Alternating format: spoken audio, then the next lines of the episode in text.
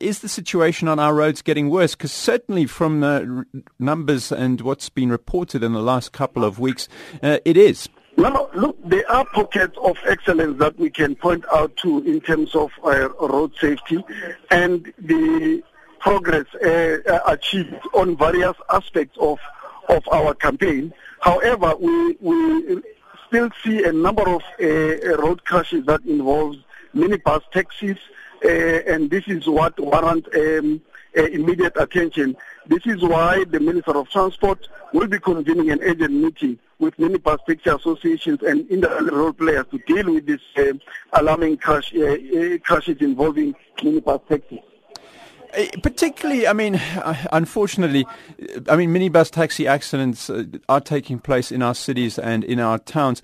But certainly, is it fair to say that the most horrendous ones uh, generally tend to happen on, uh, you know, with long distance taxi operators?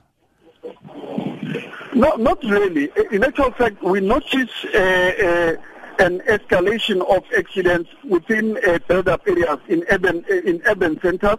That's where most of these uh, uh, crashes are taking place. Uh, however, whether they, which, regardless of uh, the area which they take place, they still remain a concern uh, for us to deal with because of we are talking about the lives of people who are, you know, we will lose on these roads, and and particularly those that are using public transport because they uh, uh, die in large numbers when such uh, occurrences happen. In terms of the pockets of excellence that you've identified, are there any lessons that can be taken uh, from those pockets of excellence perhaps and applied to taxis specifically in terms of trying to re- reduce this uh, horrendous accident rate?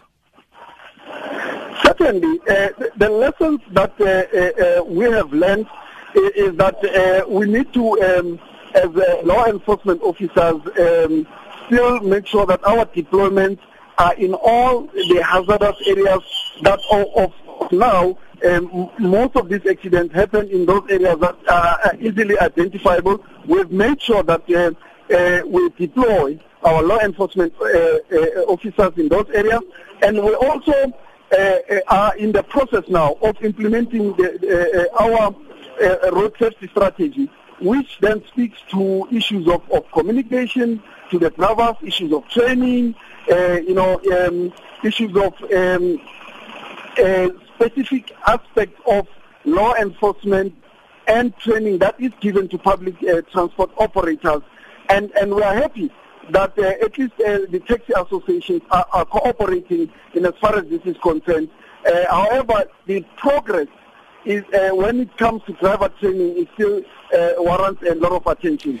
In, in those terms, uh, some of the um, recent arrests and suspensions of uh, certain officials in various cities uh, for apparently corrupt, being in corrupt sort of uh, cahoots with taxi operators and potential drivers in terms of getting vehicles registered, getting licenses registered. How much of that is a problem that needs to be addressed?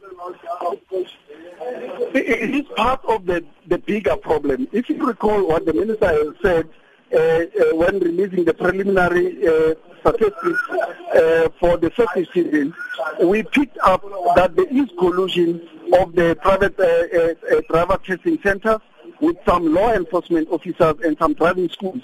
We are cracking the whip in as far as that is concerned. And I think we have seen in the previous, when dealing with issues of, of corruption, a number of traffic officers who have been arrested um, uh, and they are currently uh, going uh, through disciplinary processes. Others have been immediately been fired, and we are quite happy with the collaboration with um, our law enforcement agencies in the country to make sure that we crack down on these criminal activities, which has been characterizing uh, some of these crashes that, that we have been having. The, the, that is why part of that initiative is to say, let the, the, the owners uh, or the operators of public transport, particularly the, the minibus taxis, cooperate with us. And uh, the associations are really uh, yielding to that uh, call, and they are, uh, you know, intending to do much more uh, with the Department of Transport. And they've made that promise, and we're hoping that the meeting that we'll have with them will actually take us a step further to dealing with these carnages that involves the minibus taxis on the roads. That's Ismail Nisi, who's spokesperson for the Department of Transport, speaking to us here on Midday Live.